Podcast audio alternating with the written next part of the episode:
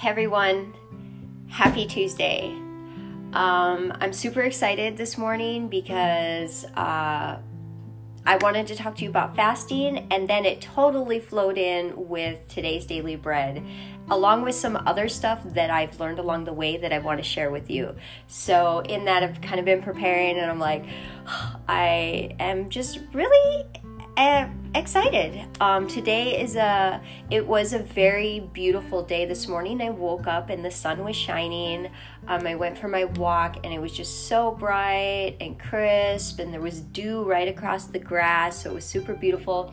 And then it got cloudy again.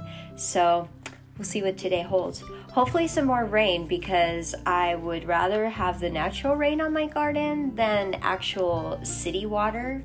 Because um, if most of you don't know, city tap water contains chemicals in it. The filtering system itself filters the water with chemicals, and then they add chemicals such as uh, chlorine and ammonia, ammonia. Those are two for sure that they actually add to our water. Oh, and uh, fluoride. Uh, fluoride is a toxin that um, basically dumbs us down. We slowly, you know, toxins deteriorate our body.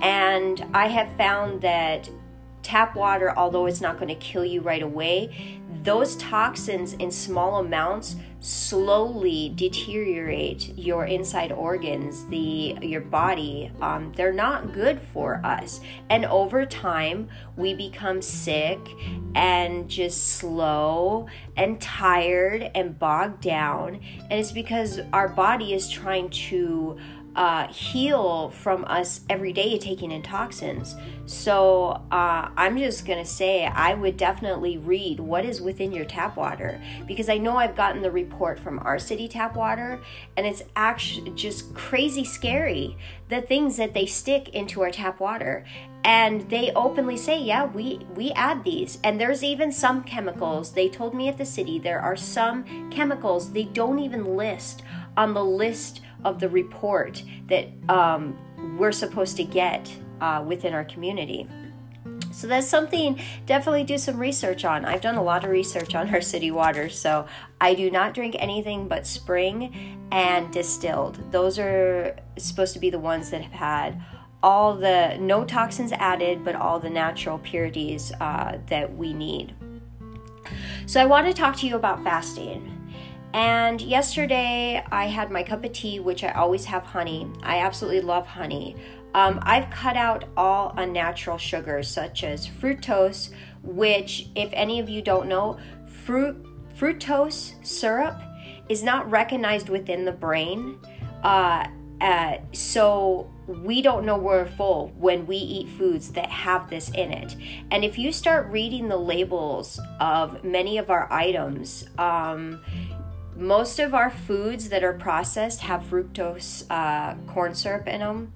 Uh, I don't even have anything processed in my home, so I I would really have to search and dig to find you something to show you the label. But I guarantee, start pulling out your spaghetti sauce that's canned. Start pulling out um, any of your granola bars. Start pulling out your cereals. Start reading your labels that sugar is not recognized in the brain to let us know we're full, so we continue to eat it.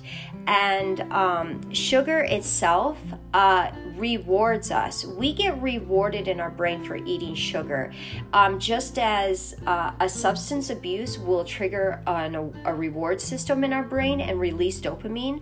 I'm going to show you how sugar works um, because I decided yesterday when I got up I love honey and I use a lot of honey in my home and I realize that I use a lot of honey. Like I bought a gallon sized honey container and in two and a half weeks it's half gone. And I'm gonna show you so you believe me. this is the container of honey that I bought. This is unrefined raw honey and it's raw. These granulated crystals down there are just absolutely delicious. I actually heat honey by the spoonful. I will sit and eat a couple of spoonfuls of honey while I'm making my tea. I use it in other things if I'm making oatmeal. I drink a lot of tea in the day, but I use a lot of honey to sweeten it. And I realized yesterday that I need to fast. Um, I just got done fasting from meat, and I usually fast for a week. I pick something that I suddenly feel like I'm just needing or it's weighing me down. Like meat, I felt like it was weighing me down. This week, I feel like I've I've been taking too much sweet. And so yesterday I decided for 7 days no sugar, no honey, no nothing, nothing that contains honey or any type of sugar. Um, so that means drinking my tea plain, which is uh, all right, I guess. And I realized yesterday I started craving it. I could crave that I wanted just to lick a spoon of sugar. And so I know I'm doing the right thing by fasting. And fasting is very important. Fasting, when we need something in our day, when we feel like we need to have something to live, like I felt like I really needed honey, I need certain things. Well, it's time for me to fast. It's time for me to get that that need out of my system and that desire of fasting in that way comes from my addiction. I needed alcohol and I hated that pull, that tug, that need. I will never in my life forget that feeling when my body was physically addicted to alcohol. Not even that I choose to drink, but the fact that my body was like had to have it or it caused me grief, depression, it controlled my emotions. I'll never forget that feeling and I will never, never allow something to control me that way again, ever.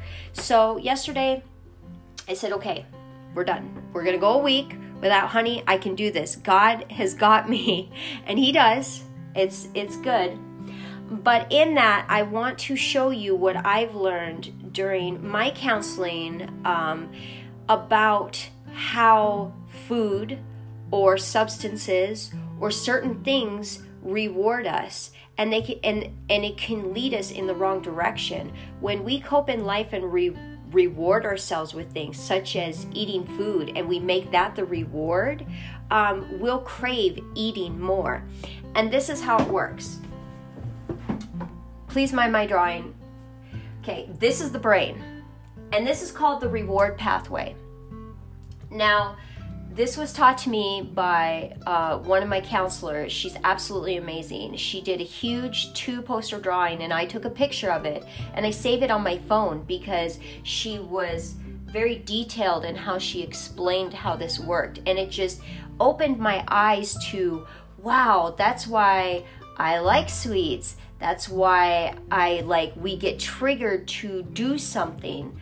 Um, so, what happens is, say, I drink the tea honey. It goes, and I'm drinking it and I'm enjoying it. It goes into here, which is my prefrontal cortex, and it goes down here and it triggers my motivation and good directive, which is the nucleus accumbens. And then down here, it goes to the ventral tegmental area, which is the dopamine production area. This is where we produce dopamine. And depending on what we do that we've created to produce that, such as my intake of sugar, sugar will trigger this constantly. Alcohol used to trigger this for me. It used to trigger the feel good. I would feel good. And I knew it because I would get up in the morning and I would have to have a drink. And then I would feel good. Like once that drink went down my throat, I remember waiting for the feeling of just, and I relaxed. Like I stopped having this and I was able to relax and I felt better. And uh, that's because I got it and it went down and it released that dopamine. Now, in a substance abuse uh, addiction, when you do that, you will mess with the dopamine chemical where it'll stop releasing it. Like with alcohol, it just kind of numbed me. And eventually, there was no more feeling good. It was just constant, like, I just had to be fully intoxicated or blacked out because it was no longer working for me. I'm not sure mentally how it works for other drugs, but I know for me it just was no longer working. In theory, with like methamphetamines, it over it overstimulates that, so you can never have enough, and you're always, always, always trying to chase that upper, upper, upper. And so that, um, and where it was motivation or good direction, that miscalculated me because when you take a substance and it goes through the reward pathway and you're doing something negative to your body and you're rewarding your body for it, motivation and good directive. Like I was turning my brain backwards by rewarding myself with a toxin, with alcohol. Now, when it comes to like sugars and stuff, when everything in our food is got some kind of sugar in it when you really think about it in the western world in our united states we are um, a country that is processed food almost every single thing has sugar in it compared to other countries and I've been doing the research. Other countries that have fresh fruits, fresh meats, they freshly do everything. They don't have all this processed stuff. They don't have the jugged orange juice. They don't they don't drink a lot of milk. They don't sit it's all fresh. They don't buy farm grown fish. It's all fresh. And so when we're sitting here and we're eating and this sugar, which releases the dopamine, and all the food has sugar in it, everything we eat releases this dopamine, which is the feel good. So every time we eat, we feel good. Everything we eat, we feel good. So snacking feels good. Eating dinner feels good. So then certain before you know it, you become mindless in your eating. And I have done this where I am eating all the time. I have to have a snack in my purse. I have to have a snack in the house. I have to have a snack in between meals, or I'm just snacking while I'm making dinner. I can't just go from meal to meal to meal. And I became that way at some point in time where food was so rewarding to me. I was just snacking, I was just grazing through the day. And that was my excuse like, I'm just grazing through the day. And that is unhealthy for our brain for us to do that because we're constantly, constantly making that habit. And it takes 21 days to form a mental, physical, and emotional habit. Um, I am creating a circular habit of needing that food to feel good. So when I am without food, then I'm needing it. I'm craving it. I'm mentally thinking about it, needing it. It becomes a need and a want. And many people will admit, yeah, I do have that feeling, you know? Um, but is it worth doing anything about? The choice is yours. It truly is a choice. For me, I've become so, I don't want to say obsessed, but I am, I am a little bit like, I don't want something to have that much control over my brain. I don't want to lose control like that, whether it's a substance or food or anything, because it's the little things that lead into big things. I let go, and pretty soon I'm just eating all day, losing control, and you know, who knows? Like, I like knowing that I understand my body, how it works, and what the what I'm putting into it is very important to me now because I have been so destructive you know, and feeling rewarded for eating and feeling rewarded for drinking and feeling rewarded for putting things in our body that isn't healthy isn't a healthy mental habit to put into our brain. I mean, we're doing this to the nervous system in our brain. This isn't this is a system. And when we reward our body and we make a habit of this system that it comes from food, you know, we're taking away from other things in life, such as purpose and accomplishments and enjoyment from families. And I, I have to say, for me, this is why I struggled adjusting to finding enjoyment in just life itself because I had rewarded myself so long with alcohol, with, uh, you know, food, with everything else but learning how to be in my life that when it actually came time to go okay i'm i'm going to do this it took time for my body to adjust to reset that uh, reward system into okay I'm going to release dopamine. And you know what now releases it? the things I do, the purpose I serve, serving my children, making them breakfast, talking to him. Last night, I spent a lot of time with my son watching him in his Minecraft world. He keeps building more and more and more, and he keeps updating it and making it better and and just more cool, I guess. And I sat there and it just I could feel just the happiness in me. And that is because I have reset my brain to enjoy what is in front of me without having to put something in me. And so I can joy be with my children. And being with my children now releases this dopamine. And it now motivates me to do it more. I'm motivated to get up and cook my children breakfast. I'm motivated to spend time with them because it feels good. It feels good to do good things in this world. It feels good to go to church. It feels good to serve others in my community. Um, it feels good to go for bike rides. Those things are the things we should be rewarding our body with. Those are the things we should be putting in this reward system, not food, sugar, and all of those things. So, read your labels. Start realizing that we're putting stuff in our bodies that, you know, that is is really toxic in the long run. So I hope that inspires you guys to think about fasting. Fasting has been, I love it. Like I fast at least once a month for seven days from something. And this month it's been twice. So I don't know. I really enjoyed the challenge and that's how I look at it now is it's a challenge for me. I like to challenge myself to know that I can.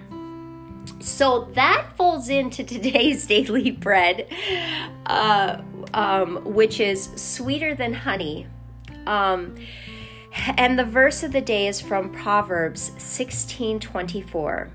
Gracious words are a honeycomb, sweet to the soul and healing to the bones. And this is true. When somebody speaks with true loving words, especially from the Bible, especially from the Holy Spirit. When I can feel the Holy Spirit speaking through somebody, there is nothing more um, just intoxicating. I am just, I can't stop listening because I know that God is speaking to me through this person and I just want to hear what it is he's saying and it's it goes directly to my soul and it feeds my soul and it's just like it tastes like having a spoonful of honey which sounds really good right now. so, the story is his topic was racial tension, yet the speaker remained calm and collected. Standing on stage before a large audience, he spoke boldly, but with grace, humility, kindness, and even humor. Soon, the tense audience visibly relaxed, laughing along with the speaker about the dilemma they all faced how to resolve their hot issue, but cool down their feelings of words. Yes, how to tackle a sour topic with sweet grace. King Solomon advised the same approach for all of us. Gracious words are a honeycomb, sweet to the soul and healing to the bones. In this way, the heart of the wise make, their lips promote instruction. Why would a powerful king like Solomon devote time addressing how we speak? Because words can destroy. During Solomon's time, kings relied on messengers for information about their nations, and and reliable messengers were highly valued. They used prudent words and reasoned tongues, not overreacting or speaking harshly, no matter the issue. We can all benefit by gracing our opinions and thoughts of godly and prudent sweetness. In Solomon's words, to humans belong the plans of the heart, but from God comes the proper answer of the tongue. What is your way of speaking when talking about a hot, divert, di, a hot topic? I can't pronounce this word. When you allow God's Spirit to sweeten your tongue, what changes in your words? Our holy God, when we speak on hard topics, soften our hearts and words with your sweet spirit. This is absolutely beautiful because I I just I know words are powerful. Our words are seeds. Jesus came and showed us by example that Words are seeds and we plant them in one another. And how do you plant them? It's so important. It's not just who we're planting them to, we are the seed planters. We must be mindful of how we are planting these seeds and what we're planting. Is it important? I just saw a post the other day and it was this guy posting this funny meme about this two year old was sitting flipping the bird with a rainbow behind him and it was using the meme like me talking to my friends when they try to bring up something and i asked him why are you supporting something that showcases children to use this type of derogatory uh, language why are you supporting it and it was an honest question i wasn't attacking him but in my words, it was asking him, really, is this funny for parents to allow their children to be used such a way? Is this funny for a parent to teach their children this, this is okay? Why are you supporting this? And he said, I don't know. And I go, Thank you for your honesty. Because we need to be more aware that these things aren't funny. These things aren't funny to promote we're promoting um, bad behavior and we're justifying it by laughing because it's a cute meme. That it's not hurting anybody. But yet it is. We're teaching our children this is okay, and our children are the future. Like, we have to be proactive in what we think is funny for our children to learn from us because they're going to do as we do, not as we say. So, words are powerful. Now, when you're talking in a large crowd and you're trying to get a point across, you have to understand both sides. And speaking with sweetened words is understanding both sides. Um, the point is never to be right. And that usually is what and how do I put this as an example? Say something frustrates me about somebody, something that I have to do, a boundary I have to set, I have to do this. And you know what? At the end of the day, it is I that has to soften how I approach the topic. And I haven't always been perfect in the way I've handled things. I've handled things very emotionally, um, very abruptly, um, very not probably the best way. But I've learned over time that grace um, and love uh, can overcome um, the anger and it can actually dissipate uh, the tension in the room. You know, when I actually come across honest, honest, and with understanding for the other side, it has dissipated that tension that gets i can feel it within my soul because my tension is gone. And that's where it starts when we're speaking sweet words and using that to talk amongst a group and there's tension. If you are tense the crowd is going to be tense. Other people are going to be tense. If you are in a, a, a communicative engagement with somebody else if you're argumentative they're going to be argumentative. If you're tense, they're going to be tense. So it begins with self. We have to be the ones when we are communicating to be like, you know what? I surrender to understanding and I surrender to having grace that, you know, I don't know. Sometimes I'm not always right, but we're trying to reach a point, not who's correct. And so I I believe that like our words are seeds and it's so important that we start planting sweet positive seeds in the mind of our children in the mind of others in the mind of others struggling now when i uh, am involved in a group and I've been to jail with people that have been looked down on. The world probably thinks they're nothing.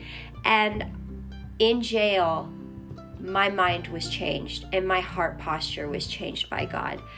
I got to know these people and understand that they're not bad people. They were coping as well, and they came from bad pasts and struggles, and they just did what was easiest to do to feel better, to reward themselves and release some of that dopamine because they didn't they weren't taught how to enjoy things. They weren't taught how to enjoy life. They weren't given a life by their parents to enjoy. They came from very toxic backgrounds. And so when it comes to negative people, we have to have compassion and understanding. There was a young man who, uh, a week or so back, he must have had 50 comments underneath my video. And a lot of it was derogatory and it was very negative. And uh, I was not offended because when I saw him later on because I don't read the comments as I'm doing these, and I don't, uh, you know, because I want to stay focused in what is coming through me. Um, when I read it, I could actually see there was a struggle inside of him because he wasn't attacking me. He was reflecting himself and how he felt. And later on, and mind you, most of these people that are on my Facebook, they get angry, they have befriended me because they're in search of God.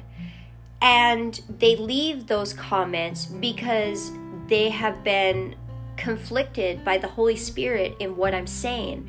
And now their soul is, or they're irritated because they're hearing something and they, they don't understand it.